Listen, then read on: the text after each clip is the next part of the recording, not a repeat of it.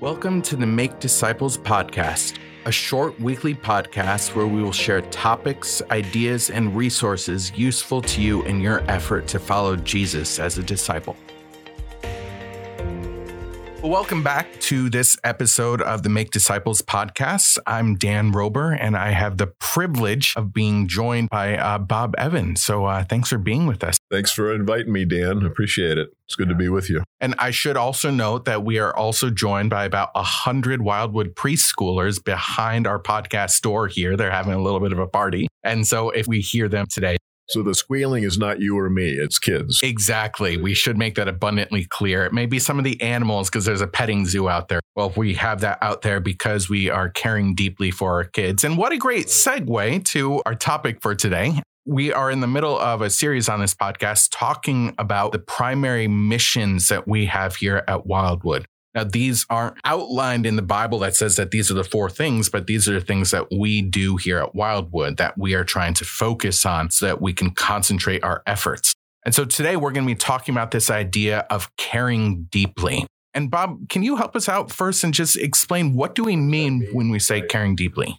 I think it's something as simple as saying it is simply fulfilling the second part of the great commandment called to love the Lord your God with all your heart, soul, mind, and strength, and love your neighbor as yourself. So, this is a way in the body of believers that we care for one another because the church is not like any other entity. You go to a job, they're concerned about your production. If you're part of an organization, they're concerned about accomplishing a goal. One of the challenges of church life is that the focus, in some measure, is on us and the way we live, our lives. It's how our lives are being shaped out as individuals. And so, what happens in our lives becomes very important to us in the body of Christ. Some people see the church like an aggregate of a, let's say, a, a, bunch of marbles in a bag. And so the bag represents the worship service. And as soon as the worship service dissolves, the marbles scatter, right? And uh, they don't really interact other than being together in these particular contexts called, you know, say worship. I think that the church is more like a bunch of grapes. It's like a cluster of grapes that when it gets squeezed, life squeezes us, we kind of bleed on each other. And we're called to actually, you know, share life together in that kind of a compressed way when it's uh, lived out in a healthy manner. So, hearing deeply involves being concerned for all the dimensions of the life that we all live. I mean, spiritual, emotional, physical, relational, marital, financial. These are all things that impact us and impact our ability to function in the world and certainly to glorify God. And so, when we say we're caring deeply, it means we're investing ourselves in being concerned for those areas of each other's lives as much as we're able without being controlling or overly intrusive. I mean, we want to respect people's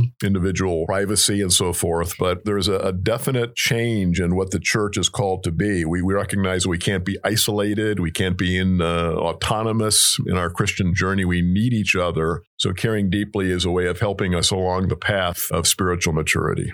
Yeah, that's a great metaphor with the grapes and bleeding on one another. I think Paul gives us another one, right? Being part of a body, how the body, we have right. a connection. Or a building. Uh, there's different, which is a little more less organic, but it's the, the same idea of closeness and connectedness and the value of each other is important. Everybody is important in the life of the church. Everybody's journey is significant. We're all equal in the sight of God, and we're just here to help each other become everything the Lord's calling us to be. But we can't do that if we're unaware of each other's lives and uninterested in each other's lives. That is antithetical to what the church is called to be. Yeah. So, how do you think this affects the spiritual development of a Christian? Why is this important for us? Well, I think for the caregiver, the person who is exercising, and, and, we're all both caregivers and care receivers. I mean, if we're really honest in our church life, we're just not one or the other. We're called to be both. But I think when you're in the caregiving mode, you're hopefully exercising certain gifts Okay, that's a way to express, uh, you know, how God has made you in terms of your care for other people. You develop a sense of other centeredness. You begin realizing that you're not the only one with problems. Uh, other people are out there who are struggling. You're expressing love and support. You know, this as you look at the scriptures, there's about 25 one anothering passages in the Bible. Love one another, forgive one another, pray for one another, bear one another's burdens, and so forth. That's the essence of church life. All right. So as people begin to reach out into the lives of others in caring ways, they begin fulfilling uh, these biblical mandates to be for each other what the scriptures say we're called to be. So I think the caregiver gains benefit because he gets outside of himself For the care receiver, you have to be open and vulnerable. What I've been amazed at in the early church is how they knew each other's problems and each other's needs. And there was not a needy person among them. The reason there wasn't a needy person is because they knew the needs. In modern American life, we hide our problems uh, too easily.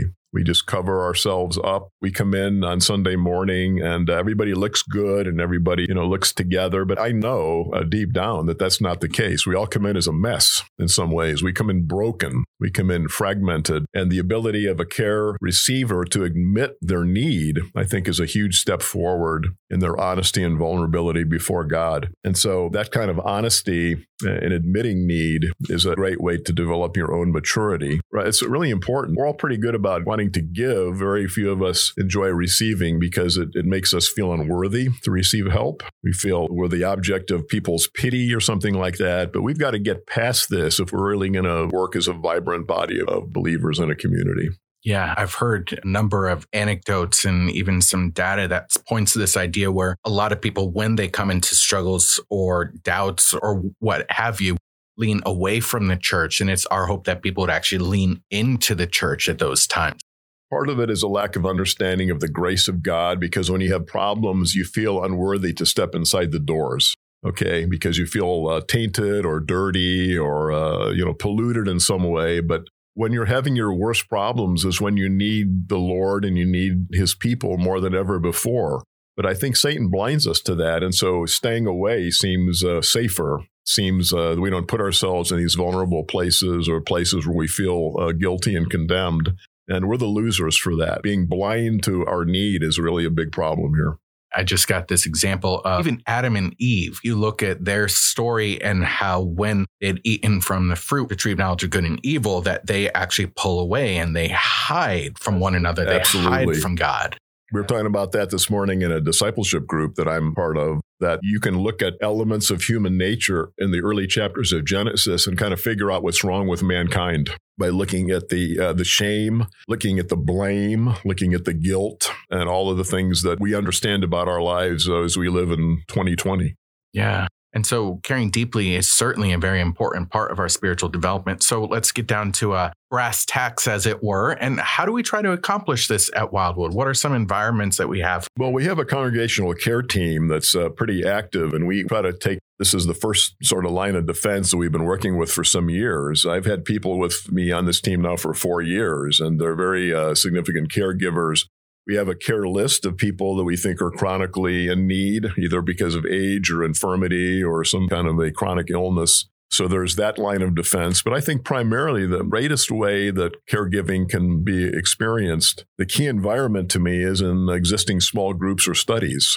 Okay, where people are already together, already developing some kind of affinities for one another, and where uh, the potential for ongoing relationships exist. So, what we're going to try to do as a care team is to move into the small group ministries and to try to assist them to be more sensitive to caregiving opportunities within their group. Because it isn't just a matter of getting together, you know, having a Bible study, uh, having a meal uh, together, uh, maybe sharing a few prayer requests and going home. I mean, the drama in people's lives is way deeper than that. Now, we're not looking to be a, uh, a psychoanalytical environment. You know, we, we know people aren't capable of doing that, nor should they. But you can ask deeper questions. Uh, you can probe into some uh, situations a little more thoroughly so people really feel cared about rather than just hitting the surface issues or avoiding problems and challenges altogether. People bring in family problems, they bring in their emotional struggles, they bring in uh, relational challenges, uh, work issues. And the goal of this isn't just to feel better, it's actually to help us become stable enough to be able to reach into the lives of others and into the unbelieving world. And so caregiving is not meant to be an end in itself. It's meant to be a vehicle by which we gain spiritual health, which enables us to be useful in the kingdom and for the gospel itself long term. Yeah. And I want to give a shout out to my own community group because I am so thankful for how they've modeled this. We've been part of the same group since, well, 2012. So eight years now. And uh, this group has grown together and we have interacted and we've walked through hard times and people. You feel like people are vulnerable in your group and willing to share some of the, the challenges and home and life and marriage and children and all of that that's going on in there?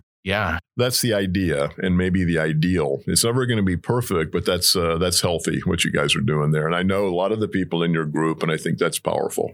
Well, in uh, our conclusion time here, are there any resources that you would recommend for someone who wants to learn more about this? Well, I think that what people need to gain is a bigger vision of what's possible in the life of the church. And a couple books have stimulated me over the, the course of time. I've appreciated uh, Larry Crabb's views on this and some of his books. He wrote a book called The Safest Place on Earth. The subtitle is Where People Connect and Are Forever Changed. So there's this idea that the church ought to be a place of real safety, vulnerability, and honesty. And that's liberating when you're loved in spite of your failures. He has a book called Connecting, uh, which is the same thing, uh, healing for ourselves and our relationships. So I find his books to be helpful satiating the desire to move toward one another in meaningful ways rather than just surface ways. Uh, another book that I've read over the years is a book called Risking Church, creating a place where your heart feels at home. Okay, this is by Jim Kallam, who's a pastor up uh, up in Charlotte. At least he was years ago, and I actually went up and talked to him in Charlotte about these kinds of dynamics back when I was a senior pastor. So there are books out there that help us I think Paul Tripp wrote a book called The uh, Instruments in the Redeemer's Hands How Hurting People Help Hurting People, you know, things like that. So there are resources for those that are interested in being more used of God in the body of believers. If uh, people would like to talk about it, I'm glad to talk with them. If they have specific questions, they can certainly get a hold of me at my uh, email address, bevans at wildwoodtlh.com, if they're interested in yeah, that's great. And we would also love to get people plugged into community groups so they can certainly contact the church and we'll be sure to uh, get yeah, them plugged in as we can. what you're doing in the in the ministry here, right? Exactly. You know, and it's yeah. not an easy task, but it's an important one. And I appreciate you doing it. Yeah, well, thank you. And thank you for joining us for this episode of the Make Disciples podcast. Thank you for being here, Bob. Thanks for inviting me, Dan. Yeah. Have a good one. Thanks for joining us for the Make Disciples podcast. We would love it if you would subscribe, leave a review, and spread the word. This podcast can be found in Apple Podcasts and Spotify. This podcast is a ministry of Wildwood Church in Tallahassee, Florida. Please join us again for our next episode of Make Disciples.